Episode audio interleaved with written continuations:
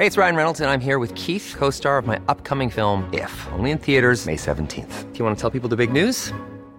All right, I'll do. Sign up now and you'll get unlimited for $15 a month in six months of Paramount Plus Essential Plan on us. Mintmobile.com slash switch. Upfront payment of $45 equivalent to $15 per month. Unlimited over 40 gigabytes per month. Face lower speeds. Videos at 480p. Active Mint customers by 531.24 get six months of Paramount Plus Essential Plan. Auto renews after six months. Offer ends May 31st, 2024. Separate Paramount Plus registration required. Terms and conditions apply if rated PG. آلمان ها تو جبهه شرقی پیروزی های چشمگیری کسب کرده بودن و این موفقیت ها فقط برای دو نفر به حساب می اومد. هیندنبرگ و لووندورف. اونا تبدیل به قهرمان آلمانی ها شده بودند و همین موضوع باعث شد فالکنهاین احساس خطر بکنه. اون که می‌دونست هیندنبرگ به جایگاه اون چشم تمدوخته تصمیم به اجرای عملیاتی بزرگ تو جبهه غرب گرفت تا با این کار موقعیت خودش رو تثبیت بکنه. نبردی که می‌تونست فالکنهاین رو تبدیل به موفق مرد آلمان بکنه یا اونو به طور کامل نابود کنه.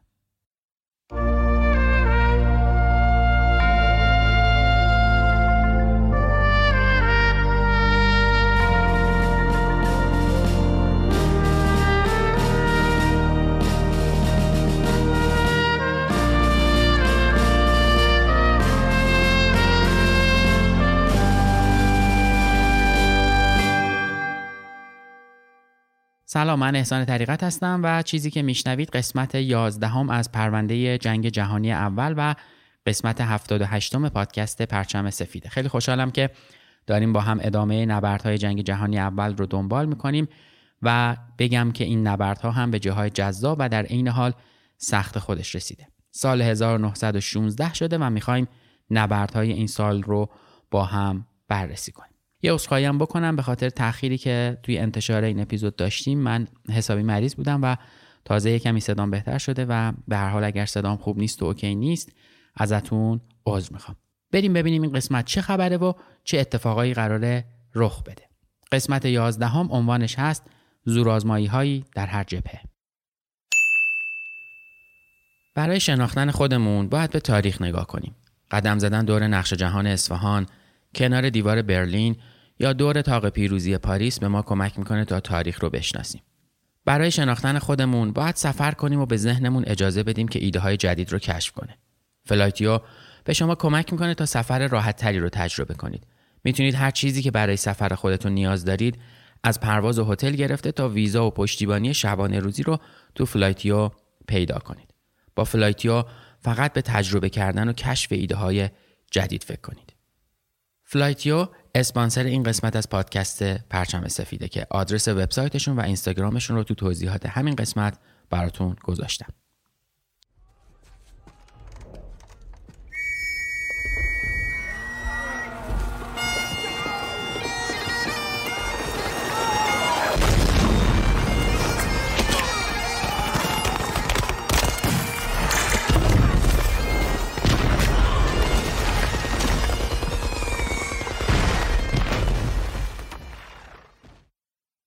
بعد از تموم شدن نبرد مارن در سال 1914 عملا درگیری بزرگی تو جبهه غرب اتفاق نیفتاده بود و فالکنهاین به فکر انجام عملیاتی جدید افتاده بود.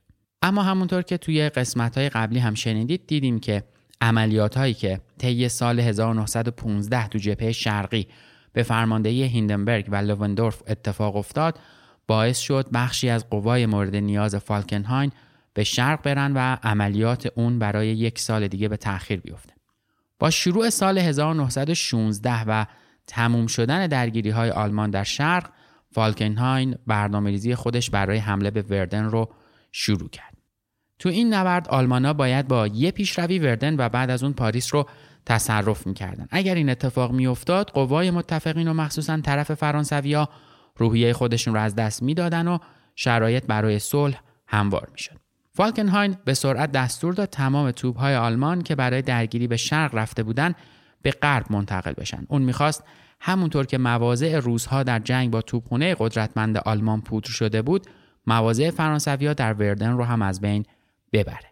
اما وضعیت در وردن فرق داشت. فرانسویا برعکس متحدین روس خودشون توی ساخت قلعه ها از مصالح بهتر و طرحهای دفاعی جدیدتری استفاده کرده بودند که باعث می‌شد نفوذ به اونها سخت باشه قلعه های اونا اکثرا نوسازی شده بودن و روی برجک های بیرونی خودشون توپ های سبک و مسلسل داشتن اما فرانسوی تو بخش های داخلی قلعه هم برجک های بزرگتر و مقاومتری ساخته بودند که توپ های 155 میلیمتری روی اونا نصب شده بود.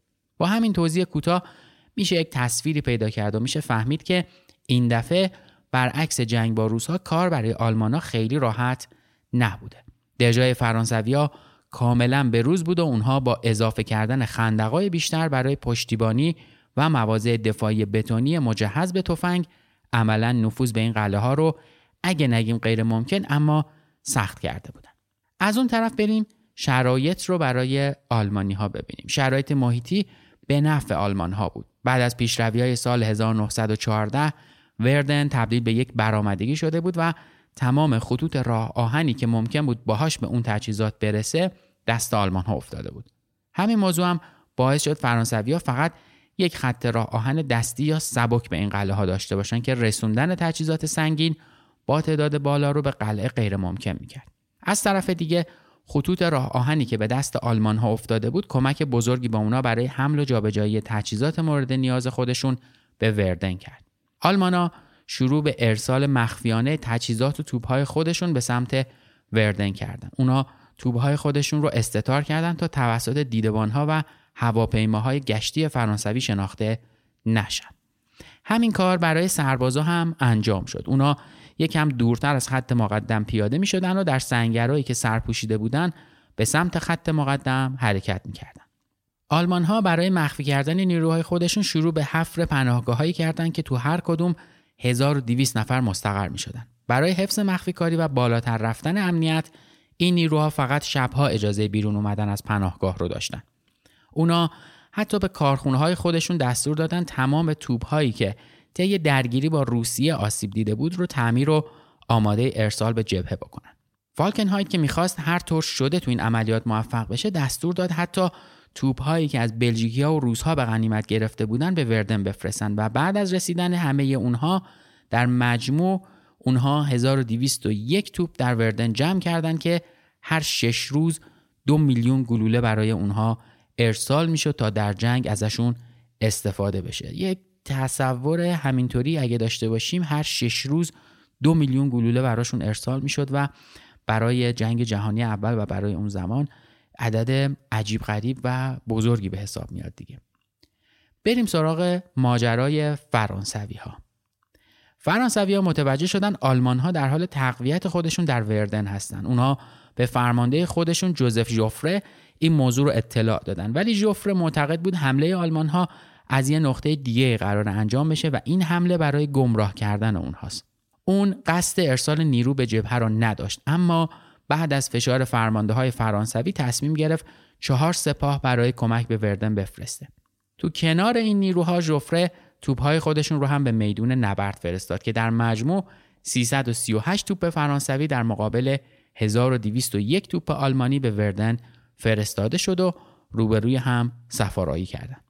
آلمان ها آماده بودند تا روز 12 فوریه حمله خودشون رو شروع کنند اما بارش بارون و گلولای باعث شد که اونها روز 21 فوریه دست به حمله بزنن. ساعت 7 و 15 دقیقه صبح قررش توپخونه آلمان ها شروع شد و برای 10 ساعت ادامه پیدا کرد. اونها تو این گلوله بارون از توپ 420 میلیمتری خودشون هم استفاده کردند. مردمی که تو اون مناطق زندگی می‌کردن بعدها گفتن صدای شلیک توپ ها به قدری بلند بود که تا 160 کیلومتری اونجا هم صداشون شنیده می‌شد. نقشه آلمانا کاملا حساب شده بود. اونا به طور ناگهانی شلیکای خودشون رو قطع کردن تا فرانسویایی که تو پناهگاه ها بودن بیرون بیان.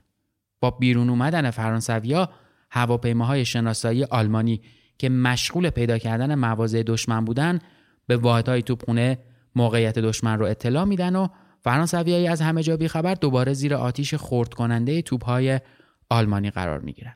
با رسیدن ظهر شلیک به طور کامل قطع میشه و پیشروی آلمان ها شروع میشه. اونها با استفاده از نارنجک و آتیش افکن بدون هیچ مزاحمت خاصی از طرف فرانسویا شروع کردن به پاکسازی سنگرهای اونها و موفق شدن یک روزه 5 کیلومتر پیشروی بکنن.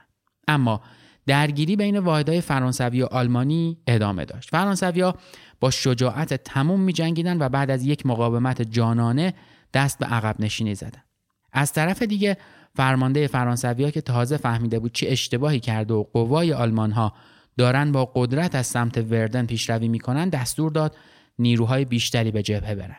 این دستور فرمانده فرانسویا تونست جلوی پیشروی آلمان ها رو که تا الان چند روستا رو گرفته بودن بگیره.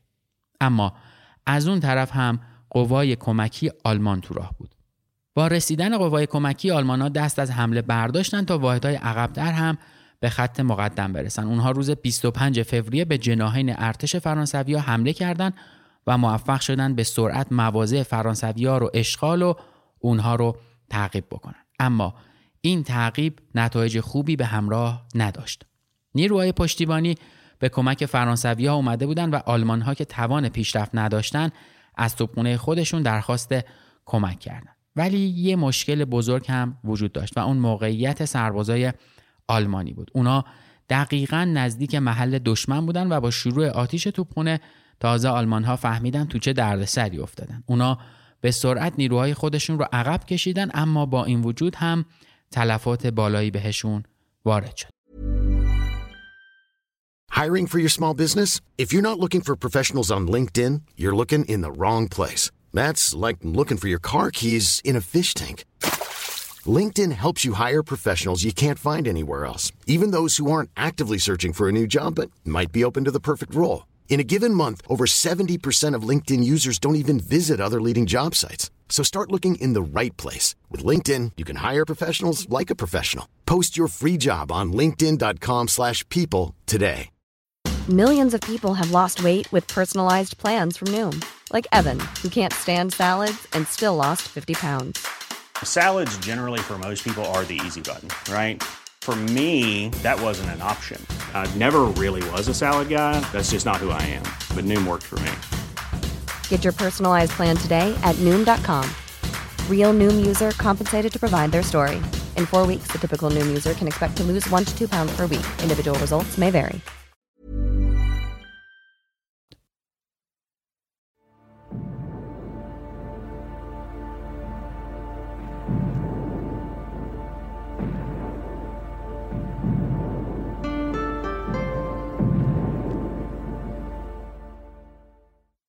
با رسیدن شب آلمانا تصمیم گرفتن به قلعه فورت دومونت حمله بکنن. این قلعه با حمله توپهای آلمانی آسیب دیده بود و محافظین کمی داشت.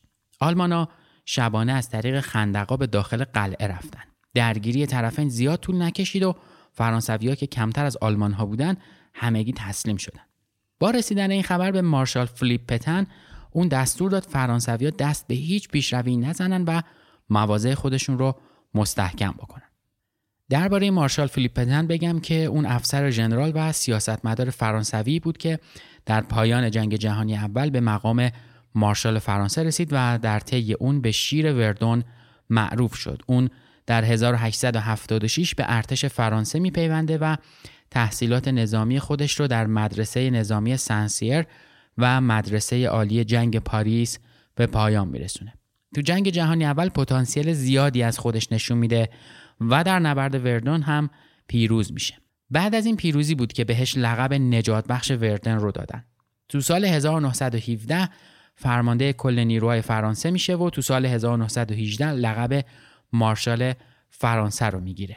بعد از پایان جنگ وزیر دفاع و وزیر مشاور میشه. تو جریان قدرت گرفتن نازیا تو آلمان پتن از هواداران سیاست مدارا با آلمان بوده. بعد از شکست فرانسه از آلمان نازی مارشال پتن رئیس دولت ویشی میشه. اما بعد از جنگ جهانی دوم به جرم خیانت به کشور به اعدام محکوم میشه که این حکم توسط ژنرال دوگل تبدیل به حبس ابد میشه. دولت ویشی هم که بهش اشاره کردم به دوره ای میگیم که بین 1940 تا 1944 به رهبری مارشال پتن که به بخش جنوبی اشغال نشده و مناطقی از مستعمرات فرانسه تسلط داشته. بعد از جنگ هم مارشال پتن به جرم خیانت به کشور همونطور که گفتم به اعدام محکوم میشه که این حکم توسط مارشال دوگل تبدیل به حبس ابد شده. برگردیم به اصل ماجرا. همونطور که گفتم با رسیدن شب آلمان ها تصمیم گرفتند که به قلعه فورت دومونت حمله بکنن این قلعه با حمله توپهای آلمانی آسیب دیده بود و محافظای کمی داشت. آلمانا شبانه از طریق خندقا به داخل قلعه رفتن درگیری طرفین زیاد طول نکشید و فرانسوی که کمتر از آلمان ها بودن همگی تسلیم شدن مارشال پتن هم که خبر رو شنیده بود دستور داد فرانسوی ها دست به هیچ پیشروی نزنن و فقط مواضع خودشون رو مستحکم بکنن. طی این درگیری ها آلمان ها موفق شدن 10 کیلومتر تو خاک فرانسوی ها پیشروی بکنن اما اتفاق غیرمنتظری رخ داد و اون هم بارش بارون و برف بود. با بارش بارون جاده های مورد استفاده آلمان ها به باطلاق های گلی تبدیل شد که حرکت سربازای خسته آلمانی رو غیر ممکن می‌کرد و توپخونه اونا رو هم از دور خارج کرد. فرمانده های فرانسوی که می‌دونستن این تنها فرصت اونا برای رسوندن کمک به جبهه است به سرعت 90 هزار سرباز رو با استفاده از راه آهن به جبهه فرستادن. بعد از پیشروی های اولیه و بارش بارون عملا هر دو طرف کار خاصی نکردند و تا 6 ماه مارس طرفین منتظر سفت شدن زمین برای حمله موندن. طبق برنامه ریزی فالکنهاین نیروهای آلمانی باید تو مرحله اول توپخونه فرانسوی ها رو از کار مینداختن اما با تغییر شرایط هوا این اتفاق ممکن نشد و اونا برای اجرای مرحله دوم که پیشروی نیروها بود دچار مشکل شدن. فالکنهاین به سرعت دستور داد نیروهای مخصوص آتش متقابل به خط مقدم برن. تا با پیدا کردن موقعیت توپخونه فرانسویا اونا رو مورد هدف قرار بدن. ولی این حرکت خیلی موثر نیفتاد اونا یه هفته پشت هم به خطوط دشمن حمله می‌کردن تا موقعیت توپهای فرانسوی ها رو کشف کنن. اما نه تنها نتیجه خاصی نداشت بلکه تلفات زیادی رو هم برای خودشون به بار آورد. بعد از این تلاش ها فالکنهاین تصمیم گرفت به جای حملات بزرگ در کل جبهه مرحله دوم رو با حملات کوچیکتر شروع بکنه روز 14 مارس حملات آلمان ها شروع شد و اونها طی درگیری های اولیه بخش غربی مردهم رو به تصرف خودشون درآوردن. ولی این درگیری برای طرف آلمانی وحشتناک بود. توپ های فرانسویا با قدرت مواضع آلمان ها رو میکوبیدن و باعث می شدن که این پیشروی با تلفات سنگینی همراه بشه. حملات بعدی آلمان ها روز سیوم مارس شروع شد. اونها موفق شدن با کمک نیروهای ذخیره خودشون مناطقی رو تصرف بکنن. اما بازم پشتیبانی توپخونه فرانسویا به دادشون رسید. اونا موفق شدن آلمان ها رو عقب بکشن و عملا تا 8 آوریل آلمان ها به جز مردهم به خطوط اولیه خودشون برگشتن. تا آخر ماه مارس آلمان ها هیچ مزیت قافلگیری نداشتن. اونا با یه دشمن مصمم و مجهز روبرو بودن که به سختی عقب نشینی می‌کرد. وضعیت توپخونه هم برای هر دو طرف برابر بود اونا قبل از پیشروی دشمن رو با آتیش توپخونه گیج می‌کردن و بعد از پیشروی مورد حمله توپخونه طرف مقابل قرار می گرفتن. در کل میشه گفتش که گزارش هایی که به فالکنهاین رسید نشون می‌داد که اونها وضعیت مناسبی ندارن. آلمانا تا این مرحله از نبرد 81 هزار نفر نیرو از دست داده بودند و جایگزینی مداوم این حجم از نیروها برای اونها برعکس طرف فرانسوی سخت. فرانسویا توانایی کافی برای جایگزینی نیروهای خودشون رو داشتن و طولانی شدن درگیری برعکس آلمان ها داشت به نفع اونا تموم شد. بعد از خوندن این گزارش فالکنهاین تصمیم گرفت درگیری رو همینجا خاتمه بده تا آلمان متحمل تلفات سنگینتری نشه اما فرمانده های ارتش با تصمیم اون برای پایان درگیری مخالفت کردند. اونا تصمیم داشتن مرحله سوم عملیات رو اجرا بکنن و دست به پیشروی جدیدی بزنن. ولی همه می‌دونستن با توجه به وضعیت جبهه این کار غیر ممکنه. آلمانا برای پیشروی باید از آتیش توپخونه فرانسویا میگذشتن که باعث تلفات بالایی می‌شد. از طرف دیگه برای موندن تو موقعیت و پیشروی ایمن نیاز به سنگرهای جدید بود چون آلمان ها در مرحله اول تهاجم خودشون با آتیش توپخونه همه سنگرهای فرانسوی ها رو از بین برده بودند. بعدها ژنرال برتولد فون دیملینگ در مورد وضعیت خودشون اینجوری گفت: توپخانه سنگین فرانسه و حملات شیمیایی آنها روحیه سربازان آلمان را تضعیف می کند و همین امر ادامه حرکت برای رسیدن به مواضع دفاعی ایمن را برای ارتش ما ضروری کرده است. اگر ارتش ما موفق نشود پیشروی کند باید دوباره به مواضع خود در 21 فوریه برگردد.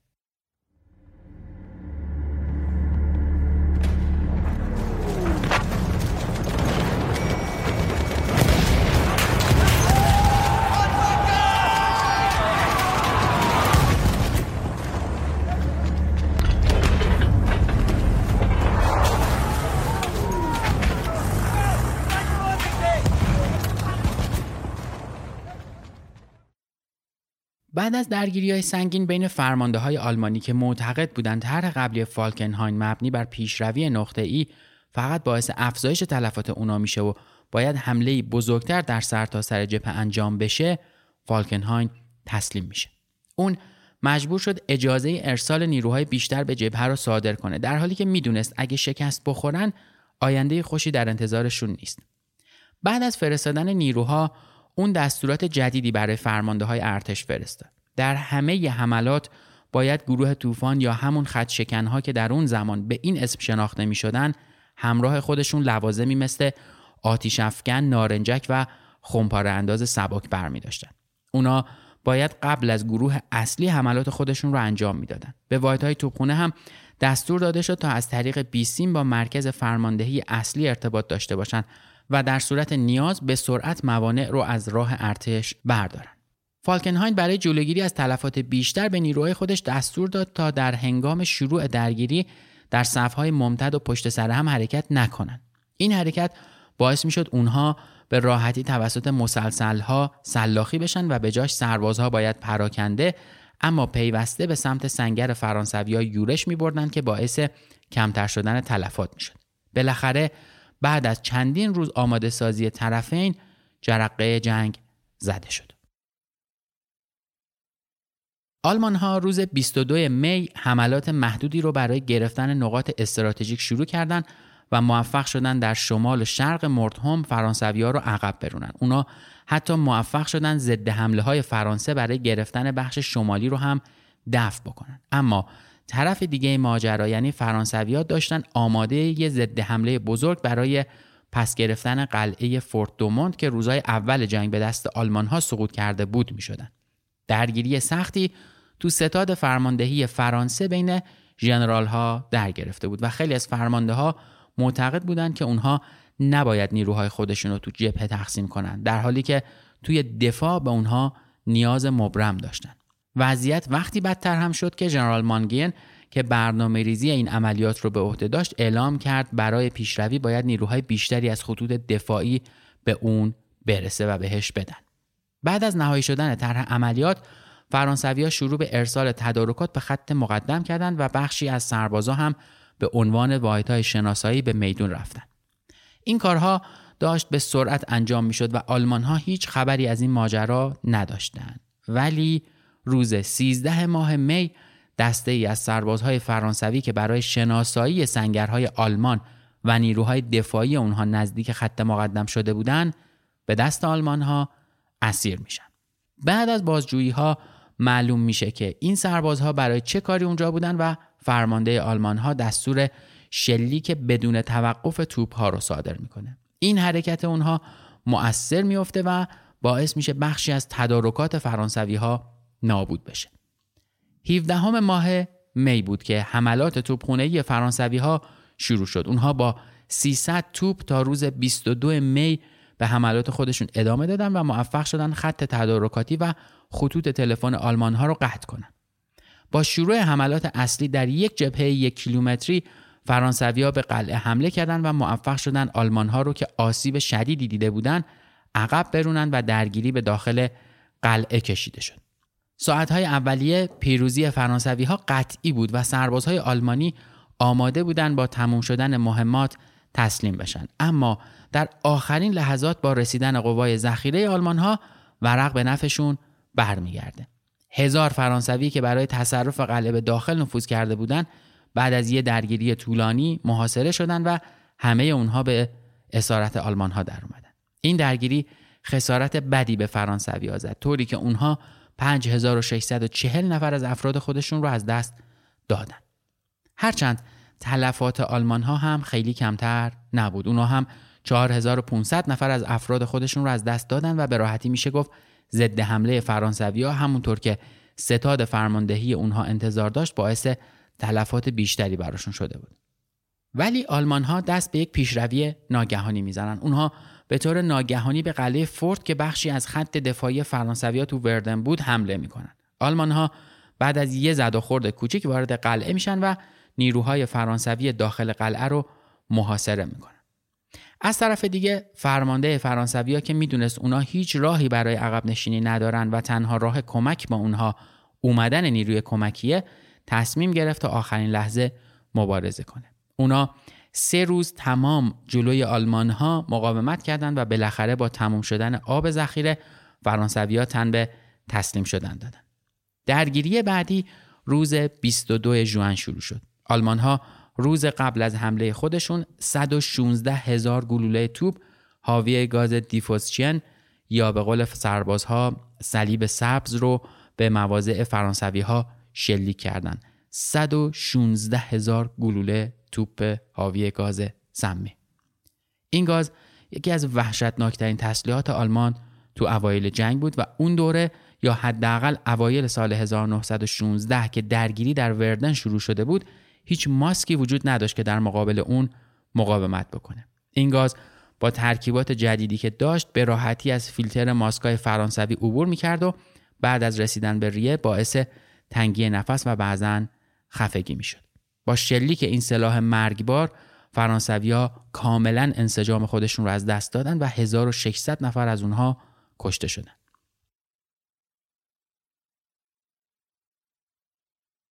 این موضوع شاید به نظرتون بیاد که اتفاق بزرگی رقم خورده و همه چی به نفع آلمان ها تموم شده. اما باید بگم که این اتفاق اهمیت چندانی نداشت. در واقع حرکت آلمان ها باعث شد توپ های فرانسوی که مانع پیشروی اونها می‌شد از کار بیفته با از کار افتادن توپ ها و از بین رفتن اثر گاز ساعت 5 صبح حمله آلمان ها شروع میشه اونها تو جبهه‌ای به وسعت 5 کیلومتر شروع به پیشروی می‌کنن و فرانسوی بدون هیچ مقاومتی در حال فرار کردن بودند تا اینکه با روشن شدن هوا فرانسویا دست به مقاومت می‌زنند. فرمانده اونا ژنرال رابرت نیول تو سنگرها حرکت می‌کرد و مدام این جمله رو فریاد می‌زد. رفقای من نگذارید بگذرند. بعدها وقتی سربازای فرانسوی که در نبرد وردن حضور داشتن خاطراتشون رو تعریف می‌کردن همه متفق القول بودن که این جمله نیول اونها رو به ادامه جنگ تشویق کرده شاید براتون عجیب باشه اما این جمله به قدری برای مردم اروپا مهم میشه که تا سالها فراموش نشده و از جنگ داخلی اسپانیا تا انقلاب نیکاراگوا از این جمله استفاده می‌شده و به کار می‌رفته.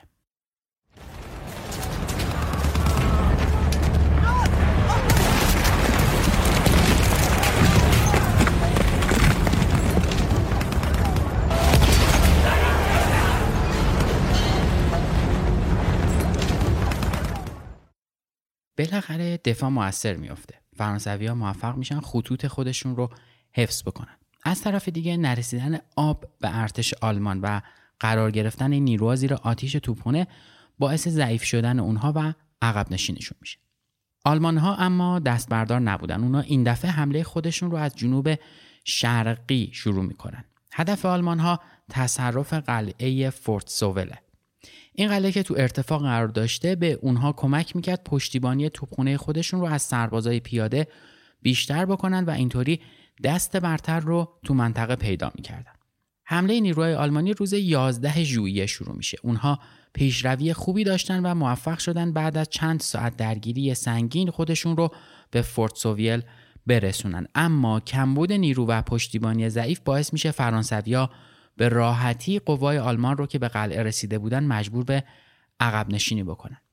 فالکنهاین که از عقب نشینی بیشتر نیروهای خودش میترسید دستور میده نیروها هر طور شده مواضع خودشون رو حفظ بکنن. این تصمیم مسمر سمر واقع میشه. فرانسویا دو هفته برای پس گرفتن زمین های اشغال شده تلاش می‌کنن و با تلفات زیاد موفق میشن بخشی از سرزمین های اشغال شده رو آزاد بکنن. اما یه اتفاق خیلی مهم هم در همین حین در آلمان میافته. فیلد مارشال فالکنهاین از سمت خودش برکنار میشه و پل فن هیندنبورگ جایگزینش میشه. طرف دیگه جبهه هم وضعیت تغییر می‌کنه. فرانسویا آماده یه ضد حمله بزرگ میشن. اونا تصمیم می‌گیرن تا برای دومین بار به قلعه فورت دومونت حمله بکنن و اونو از آلمان ها پس بگیرن. اولین گلوله توپ 6 روز قبل از عملیات شلیک میشه فرانسوی ها 6 روز متمادی مواضع آلمان ها رو گلوله بارون می‌کنن و مجموعاً 852264 گلوله به سمت اونها شلیک میشه اونا برای کمک به توپخونه خودشون از دو توپ ریل سوار هم استفاده می‌کنن. این توپ های بزرگ به تنهایی سلاح خطرناکی بودن. حالا دیگه فکرشو بکنید که اونا کنار بقیه توپ های فرانسوی دست به عملیات می‌زدن و به راحتی میشه گفت یک جهنم وحشتناک برای آلمانی ها ساخته شده. این بمبارون یک کمک غیرمنتظر هم به فرانسوی ها می‌کنه. اونها اشتباها یک گلوله به سمت قلعه فورت دومونت شلیک می‌کنن و از بخت بعد آلمان ها اون گلوله مستقیما به انبار نارنجکشون برخورد می‌کنه. هفت هزار نارنجک دستی با هم منفجر میشن و دیگه خودتون فکرش رو می‌تونید بکنید. چه انفجار بزرگی رخ داده و اتفاق میفته این اتفاق باعث شد که قوای آلمانی متحمل تلفات بدی بشه و از طرف دیگه بخشهایی از قلعه هم تخریب بشه.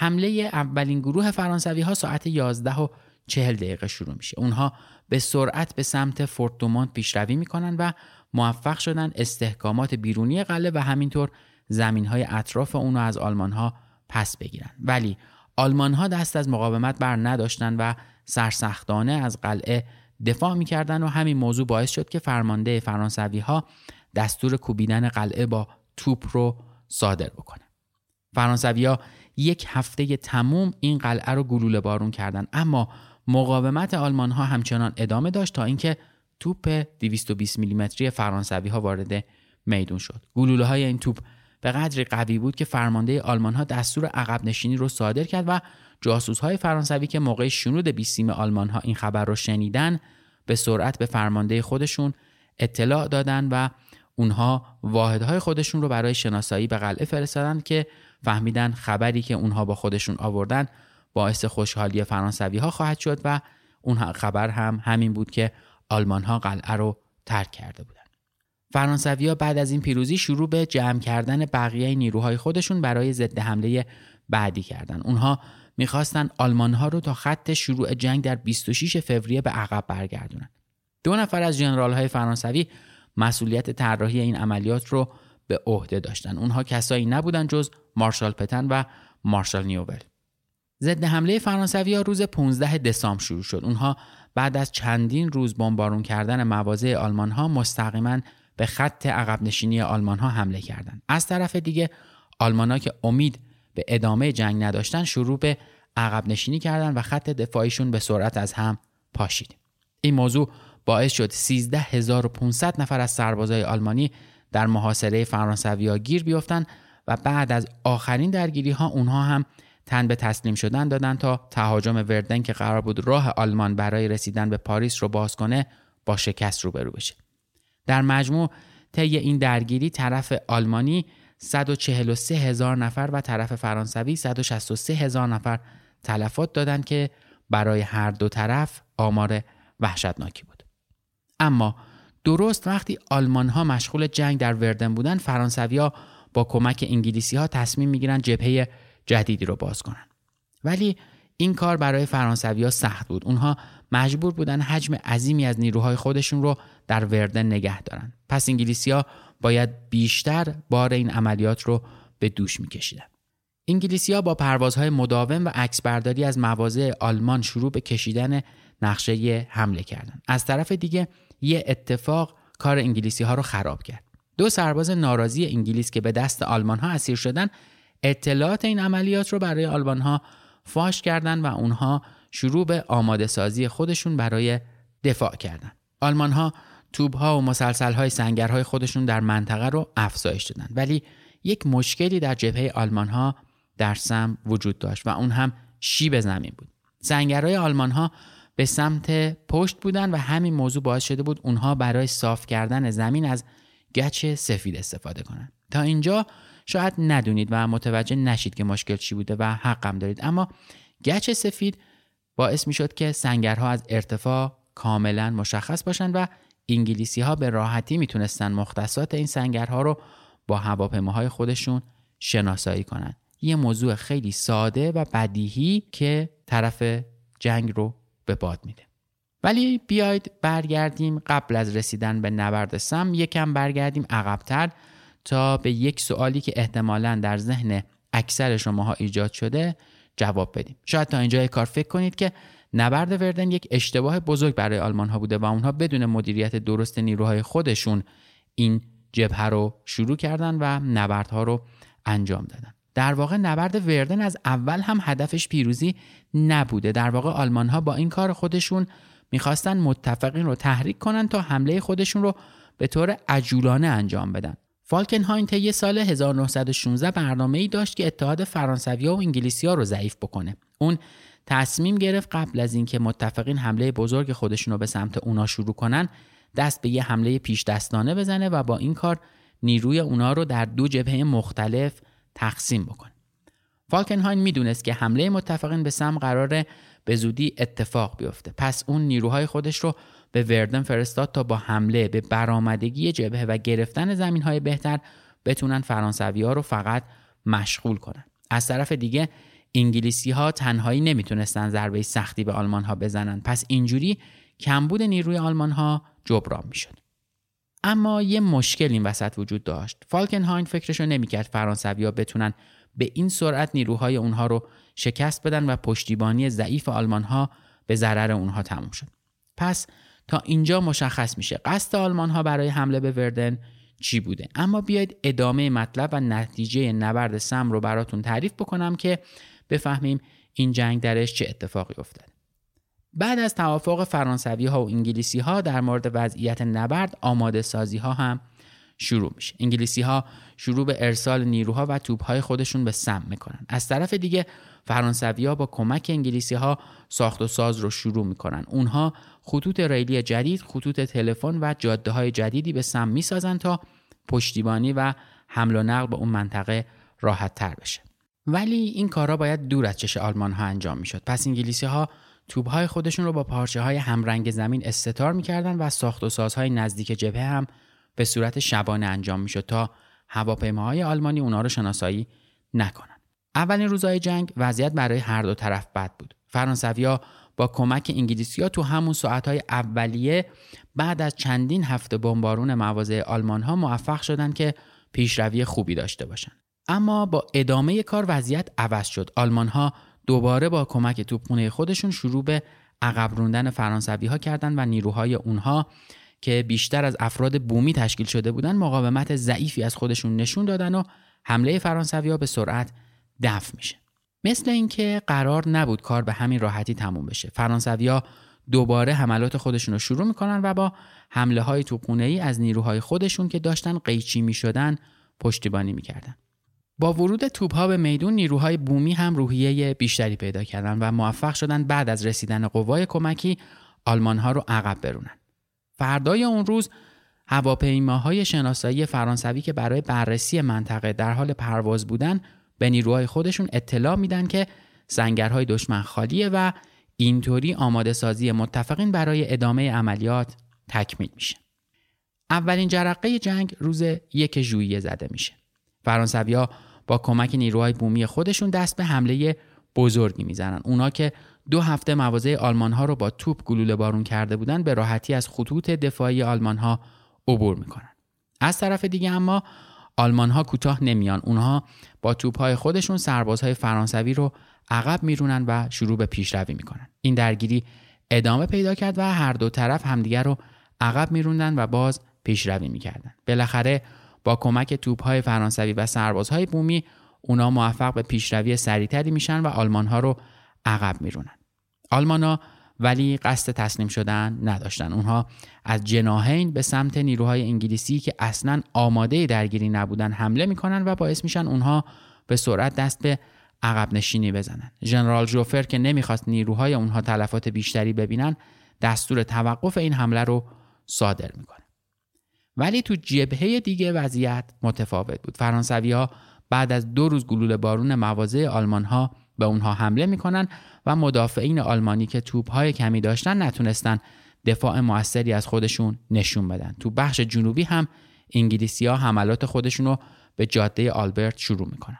اونا می‌دونستن دفاع آلمان ها تو اون محدوده وضعیت خوبی نداره. پس حمله به اون منطقه شروع میشه و انگلیسی ها موفق میشن با کمک فرانسوی ها خطوط دفاعی آلمان ها رو تو روز اول نبرد کاملا نابود کنن. با نابود شدن این خط آلمان ها مجبور شدن دست به عقب نشینی بزرگی بزنن. تنها واحدی که موفق شد نیروهای انگلیسی رو پس بزنه سپاه شمالی بود که با مقاومت بالای خودشون تلفات بدی رو به انگلیسی ها تحمیل کرد و اونها مجبور شدن از حمله به شمال دست بردارن. بعد از گذشت روز اول نبرد متفقین دست به حمله جدیدی نزدن. اونها نیروهای خودشون رو برای ادامه جنگ آماده کردند و شروع کردن به فرستادن واحدهای تازه نفس به میدون نبرد. از طرف دیگه فالکنهاین که میترسید ارتش اونها ابتکار عمل رو از دست بده شروع به برنامه ریزی برای عملیات جدیدی کرد. اما یه مشکل وجود داشت و اون هم نبود نیرو برای آلمان ها بود. اونها کمبود شدید نیرو داشتن و برای این ضد حمله حداقل دو ارتش جدید نیاز بود که جور کردنش تو شرایط فعلی آلمان ها غیر ممکن بود. پس عملا ضد حمله جدید ممکن نبود و طرف انگلیسی خودش رو آماده حمله به مواضع آلمان ها کرد. اونا شروع به برنامه ریزی برای حمله جدید خودشون کردن. یکی از فرمانده های انگلیسی پیشنهاد داد افراد شبانه از منطقه عبور بکنن و در صورت موفقیت مواضع آلمان ها رو دور بزنن. ولی فرمانده انگلیسی ها داگلاس هیک با این موضوع مخالفت می‌کنه اون موقع بود که نیروهای انگلیسی آموزش خوبی ندیده بودند و این حرکت برای اونها به همین دلیل یک خودکشی محسوب می‌شد بالاخره بعد از درگیری طولانی بین ستاد فرماندهی و هیک اونها طرح عملیات شبانه را لغو می‌کنن و قرار بر این میشه که حملات اولیه با توپ ها از روز 11 ژوئیه شروع بشه. گلوله بارون مقدماتی سر وقت شروع میشه و همه چیز داشت درست پیش می‌رفت اما انگلیسی ها تعداد زیادی توپ داشتند که برای اونها مهمات کافی ارسال نشده بود همین موضوع باعث شد انگلیسی ها مجبور باشند تا رسیدن مهمات بیشتر صبر کنند و تا رسیدن این مهمات گلوله بارون به صورت پراکنده و کم شدت ادامه داشت. انگلیسی ها بعد از رسیدن مهمات کافی حملات خودشون رو به صورت شبانه آغاز می‌کنن. اونها موفق میشن تا ساعت 6 صبح از منطقه بیطرف عبور بکنن و به جنگل برسن. از طرف دیگه نیروهای آلمانی داشتن از سمت جنگل به جلو حرکت می‌کردن و بعد از اینکه هر دو گروه همو می‌بینن درگیری سختی شروع میشه. آلمان ها به سختی دفاع می‌کردن و مانع پیشروی انگلیسی ها می‌شدن. از طرف دیگه انگلیسی ها دائما در حال جابجایی نیروهاشون بودن. موفق میشن با همین برتری عددی آلمان ها رو مجبور به عقب نشینی بکنن. بعد از موفقیت انگلیس تو مراحل اولیه اونها آلمان ها رو عقب میرونن و روستاهای اطراف دلویل وود رو اشغال می‌کنن تا خودشون رو برای فتح شهر آماده کنن. اما انگلیسی ها برای فتح شهر عجله می‌کنن و قدرت دفاعی آلمان رو دست کم می‌گیرن. اونا دست به حمله جدیدی می‌زنن که یک فاجعه به تمام معنی بوده. نیروهای انگلیسی که آمادگی جنگی کمتری داشتن و همه تازه وارد بودن برای حمله به جلو فرستاده میشن. از طرف دیگه فالکنهاین که پیشبینی حمله انگلیسی ها رو می‌کرد سپاه ذخیره گارد رو برای کمک به میدون میفرسته آلمان ها بعد از یه مقاومت جانانه نیروهای انگلیسی رو مجبور به عقب نشینی کردن و این نبرد با 7080 نفر تلفات برای انگلیسی ها و 2000 نفر تلفات برای آلمان ها تموم میشه. درگیری بعدی برای تصرف شهر روز 15 ژوئیه شروع میشه و انگلیسی ها که دفعه قبل تلفات خیلی زیادی داده بودن این بار محتاطتر عمل می‌کنن و از تمام قوای خودشون بهره می‌گیرن این نبرد نه به خاطر سربازهای انگلیسی بلکه به خاطر تیپ آفریقای جنوبی شهرت پیدا کرده. این نیروها با شروع حملات در جبهه مرکزی فعالیت می‌کنن و وظیفه اونها تسخیر دلویل وود میشه. نیروهای آفریقایی تو روز اول حمله پیشروی خوبی داشتن و موفق میشن تا نزدیکی شهر برسن. اما توپخونه آلمان ها به اونها اجازه پیشروی نمیده و توپهای انگلیسی هم به دلیل دور بودن از جبهه توانایی پوشش دادن نیروهای خودی رو نداشته. همین موضوع باعث میشه آفریقایی ها که نمی‌خواستن عقب نشینی کنن تمام روز زیر آتیش توپهای آلمانی به سمت شهر حرکت بکنن. اونها بعد از یه درگیری طولانی موفق شدن شهر رو تصرف و آلمان ها رو وادار به عقب نشینی کنند ولی تلفات نیروهای تیپ آفریقای جنوبی وحشتناک بوده. در مجموع اونها 2536 نفر را از دست میدن و فقط 850 نفر موفق شدند که از اون محلکه جون سالم به در ببرن. امروزه گورستانی بزرگ تو اون منطقه به یاد نیروهای تیپ آفریقای جنوبی ساخته شده و یاد این نیروها تا ابد برای مردم اون مناطق زنده است.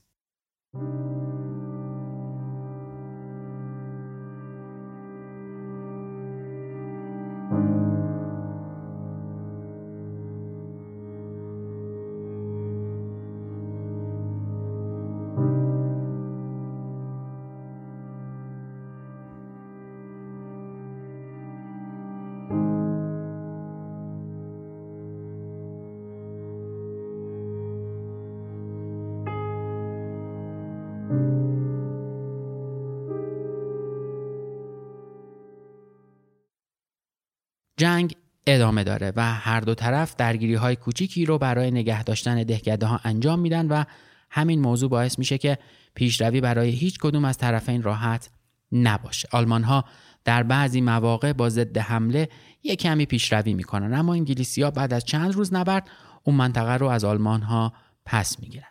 انگلیسی ها حمله بعدی خودشون رو به منطقه جنچی شروع می‌کنن و موفق میشن از دفاع قوی آلمان عبور بکنن. اونها هفت روستا رو تصرف می‌کنن. اما آلمان ها دست بردار نبودن و با یک ضد حمله موفق میشن انگلیسی ها رو از اونجا بیرون کنن. از طرف دیگه انگلیسی ها نمی‌خواستن که تسلیم بشن. اونها با کمک فرانسوی ها روز 12 سپتامبر به مواضع آلمان ها حمله می‌کنن و با دور زدن نیروها موفق میشن آلمان ها رو وادار به عقب نشینی بکنن. بریم سراغ یکی از مهمترین عملیات ها در این نبرد که عنوانش تیپ والریچه. وضعیت تو جبهه عوض شده بود آلمان ها توپ های خودشون رو تو منطقه افزایش دادن و خطوط مقدم انگلیسی کاملا زیر آتیش آلمان ها بودن از طرف دیگه شکستایی که انگلیسی ها تو حملات کوچیک خودشون طی یه ماه گذشته خورده بودن باعث کم شدن روحیهشون شده بود و فرمانده اونها تصمیم داشت با انجام دادن یه نبرد دیگه دوباره روحیه سربازهاشون رو تقویت بکنه. گلوله بارون مقدماتی انگلیسی ها روز 23 سپتامبر شروع شد. اونها با یک گلوله بارون اولیه که دو روز ادامه داشت شروع کردند.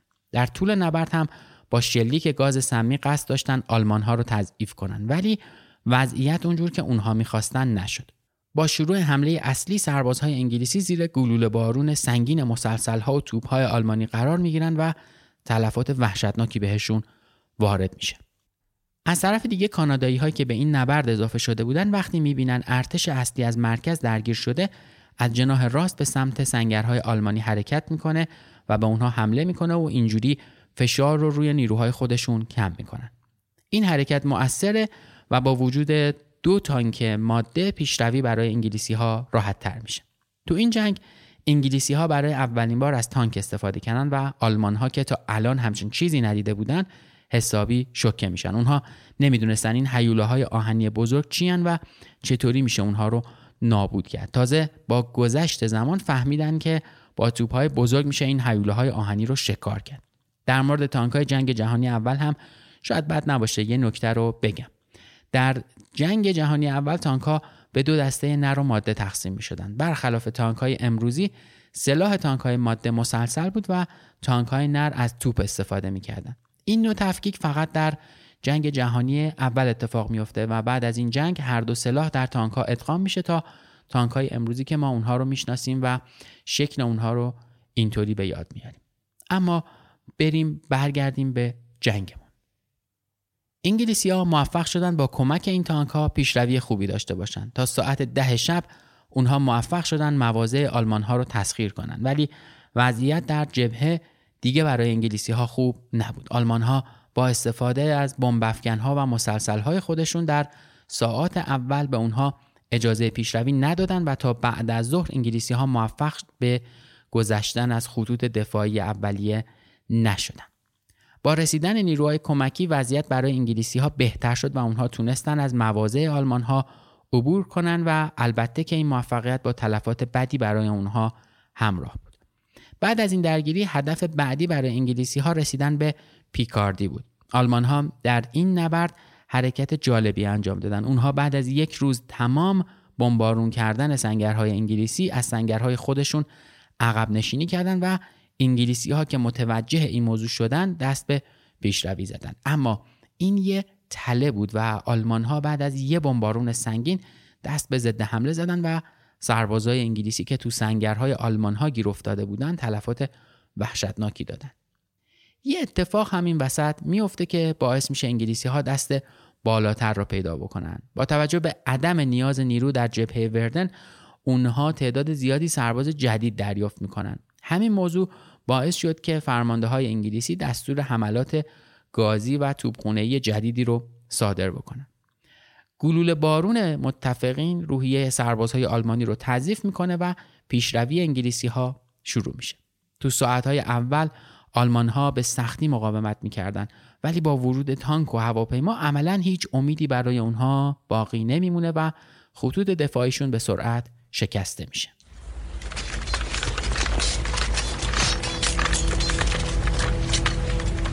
Oh my God. I can't do it. My fingers won't work.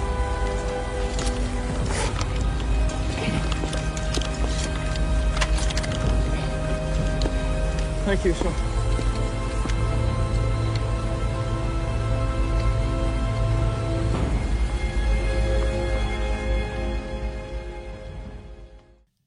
اما آلمان ها نمی‌خواستن به همین راحتی تسلیم بشن و کار برای انگلیسی ها به همین راحتی تموم نمی‌شد. با تموم شدن نبرد وردن در جبهه جنوبی آلمان ها شروع به ارسال نفرات و نیروها و توپهای بیشتر به جبهه می‌کنن و دیگه کار برای متفقین خیلی راحت نبوده. فرمانده انگلیسی ها جنرال هیک بعد از تقویت مواضع آلمان ها متوجه شد اگه اونها به آلمان ها حمله کنن متحمل تلفات بدی میشن. اما افسرهای ستاد توجهی به این موضوع نکردند و بعد از گلوله بارون اولیه متفقین اونها دست به حمله زدن. این حمله برای اونها یک فاجعه بود. تو مراحل اولیه متفقین ترجیح دادن با هواپیماهای خودشون مواضع آلمان ها رو بمبارون کنند. ولی با رسیدن هواپیماهای جدید آلمان به جبهه این تصمیم پایان خوشی برای اونها نداشت. هواپیماهای آلمانی موفق شدن بمب های متفقین رو به راحتی شکار کنند. از طرف دیگه بمبارون مداوم متفقین و بارش بارون باعث باطلاقی شدن زمین شده بود و عبور از منطقه بیطرف که در حالت عادی سخت بود رو سختتر هم می‌کرد. با شروع حمله این مشکلات پیداشون شد و نمایان شدن. توبهای قدرتمند آلمانی نیروهای انگلیسی رو سلاخی می‌کردن و دفاع آلمان ها نفوذ ناپذیر به نظر می رسید. هر دو طرف درگیری سختی رو داشتن و دست آخر هیک که می‌دید سربازاش دارن سلاخی میشن دستور عقب نشینی اونها رو صادر کرد و جوفر رو که اصرار به ادامه جنگ داشت تنها گذاشت تا اونم برای حفظ قوای خودش مجبور بشه دستور توقف حمله رو صادر بکنه بالاخره بعد از ماها جنگ که هر دو خسته بودن نوبت به آخرین عملیات می‌رسه. این عملیات در صورت پیروزی می‌تونست کاری کنه که انگلیسی ها در سال 1917 موقعیت استراتژیک بهتری برای حمله به آلمان داشته باشند ولی شکست در اون می‌تونست کاری کنه که دیگه متفقین تا ماهها دست به عملیات جدیدی نزنن. انگلیسی ها برای اینکه بتونن بیشترین تلفات رو به آلمان ها وارد کنن با توپ خودشون یک هفته تمام سنگرهای اونها رو گلوله بارون کردن و همین کار در کنار بارون باعث شد سنگرهای آلمان ها تبدیل به تلی از گل بشه ولی فرمانده های متفقین از درگیری قبلی درس نگرفته بودند. اونا به نیروهای خودشون دستور پیشروی دادن و سربازهایی که به سختی از گلولای منطقه بیطرف عبور می‌کردن به راحتی توسط مسلسلای آلمانی شکار می‌شدن و همین موضوع باعث شد که تلفاتشون افزایش پیدا بکنه.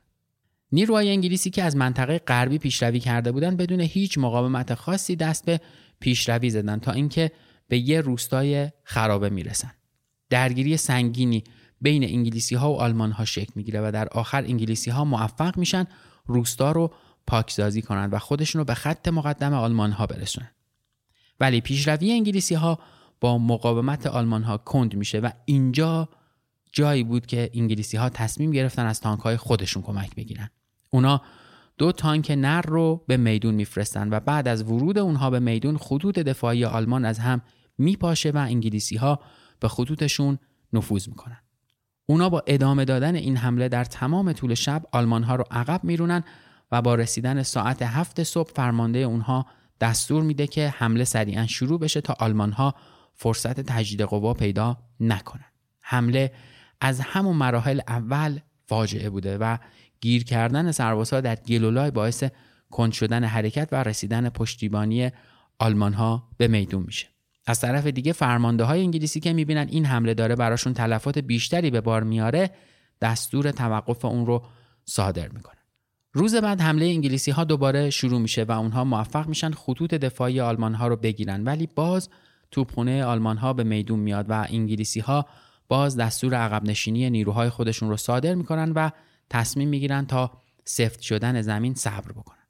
چند روز بعد با خشک شدن زمین حمله همه جانبه انگلیسی ها شروع میشه. اونها موفق میشن خطوط دفاعی آلمان ها رو با پشتیبانی تانک های خودشون پشت سر بزنن و 400 آلمانی رو به راحتی اسیر کنن.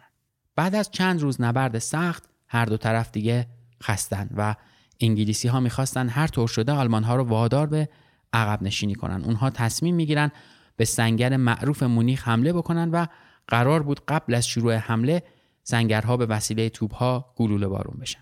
اما ناهماهنگی بین توپخونه و نیروی پیاده یک فاجعه بزرگ رو خلق می‌کنه. با شروع حمله پیاده نظام به سنگرهای آلمانی اونها متوجه میشن هیچ کسی در سنگرها نیست و آلمان ها اونجا رو تخلیه کردن و عقب نشینی کردن. تا اینجا همه چی خوبه و فرمانده های انگلیسی خوشحال از اینکه بدون تلفات تونستن آلمان ها رو عقب برونن مشغول شادی بودن که جهنم شروع میشه. توپ های انگلیسی که بهشون خبر نرسیده واحد های پیاده پیشروی کردن شروع به زدن سنگرهای آلمانی می‌کنن. ولی اینجا یه مشکلی وجود داره. دیگه تو اون سنگرها سربازای دشمن نبودن بلکه سربازای نیروهای خودی بودن. خودتون دیگه تصور بکنید چه اتفاق وحشتناکی میفته و سربازهای انگلیسی زیر گلوله بارون نیروهای خودی قرار می‌گیرن و تلفات وحشتناکی به جا گذاشته میشه.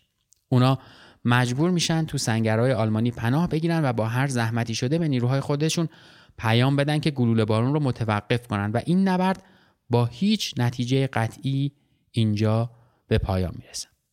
متفقین طی نبرد سم موفق میشن بخشای بزرگی از مناطق اشغال شده توسط آلمان رو پس بگیرن ولی هدفهای اولیه عملیات به طور کامل به دست نمیاد. از طرف دیگه آلمان ها موفق میشن پیشروی انگلیسی ها رو در سم متوقف بکنن و هر دو طرف با متحمل شدن تلفات شدید مجبور میشن تا یه مدت طولانی عملیات جدیدی رو آغاز نکنن. در مجموع آلمان ها طی این نبرد 440 هزار نفر تلفات میدن و متفقین با تفکیک آمار بین انگلستان با 420 هزار نفر تلفات و فرانسه 200 هزار نفر تلفات آمار وحشتناکی از خودشون به جا میزن. بعد از تمام شدن جنگ جهانی اول اکثر تاریخدان ها اعتقاد داشتن نبرد سم فقط تلفات به قوای انگلستان تحمیل کرده. اونها با خواسته های بیش از اندازه فرانسوی ها و مخصوصا ژوفر نیروهای خودشون را با کمترین برنامه ریزی و آمادگی به میدون میفرستادن و همین موضوع باعث افزایش سرسام‌آور تلفات برای انگلستان و از دست رفتن قدرت تهاجمی اونها تا اواسط سال 1917 میشه.